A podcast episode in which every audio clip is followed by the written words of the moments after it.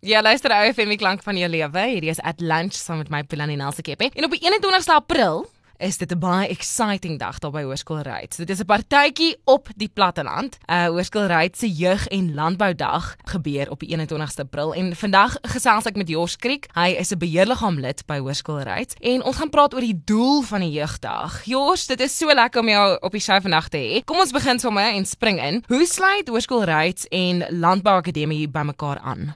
Ja, baie dankie vir die geleentheid. Ehm um, alhoewel Hoërskool Ryds een van die eerste skole in die Oos-Vrystaat was wat drie landbouvakke van graad 10 tot 12 aangebied het, hmm. het ons gevoel ons wil meer 'n doelgerigte praktiese blootstelling aan ons leerders gee in die hele landbousektor reeds van graad 8 af.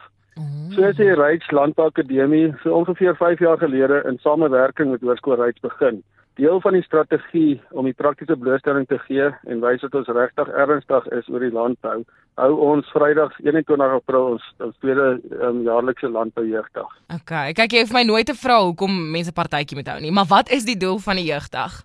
Ja, die doel van die dag of die grootste doel is dat almal groot en klein uh, 'n landboupretdag moet hê. Dit moet wys dat landbou regtig lekker is op die platte land. Mm. Die leerders gaan skaaptrol uh, spoeg, ketty skiet, wolbale dra en nog vele meer landbouspeletjies speel.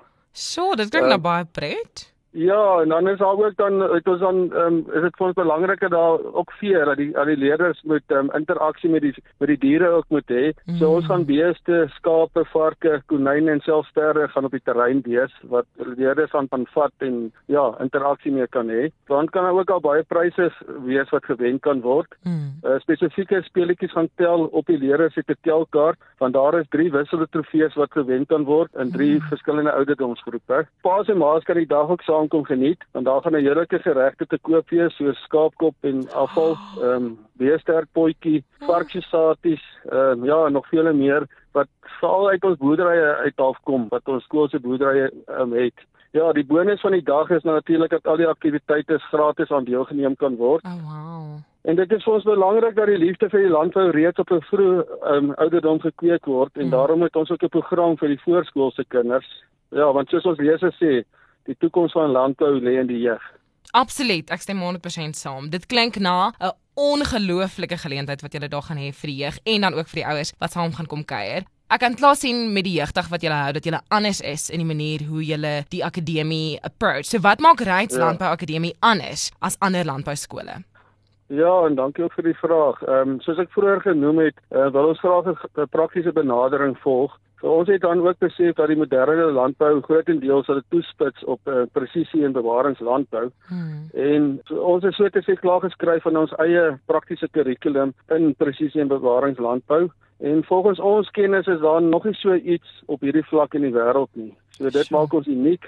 Mm. En dit gee ons leerders die geleentheid om op 'n vroeë ouderdom toe te tree tot die hele landbousektor, nie net 'n uh, boerderye nie. So mm. ons wil eintlik Ja, ons wil die hele sektor bedien en en eintlik wys dat daar meer geleenthede in die landbou is as net om te gaan boer. So en dan het ons ook vanjaar afgeskop met 'n naskoolse agrifokus jaar hmm. wat studente ook praktiese blootstelling gee met 'n verskeidenheid eh, blokaktiwiteite. Laastens gee ons vennote naamlik VKB, John Deere, Sernik, Graan SA en Standard Bank se betrokkeheid uh, die Reislandbou Akademie groot voorsprong bo hmm. ander. Ek moet sê na alles wat ek nou gehoor het, as ek teruggegaan het skool toe nou, dan het ek dalk landbou gekies want dit klink ongelooflik. Julle moet 'n wonderlike ja. dag hê op 21 April. Baie baie dankie ons. Ag ja, baie dankie en dankie vir die geleentheid. Ons waardeer dit en uh, ons het julle ondersteuning nodig. So baie dankie vir dit. 100% dit was Jors Creek en ons het gepraat oor Hoërskool Ryds se jeug en landboudag. Dit gebeur op Vrydag die 21ste April. Dit is vir die hele familie. So ouers kan kan ook saamgaan. Daar gaan lekker kos wees, lekker aktiwiteite vir die studente en die kinders om te doen. As jy nou hierdie onderhoud weer wil luister, gaan na Central SA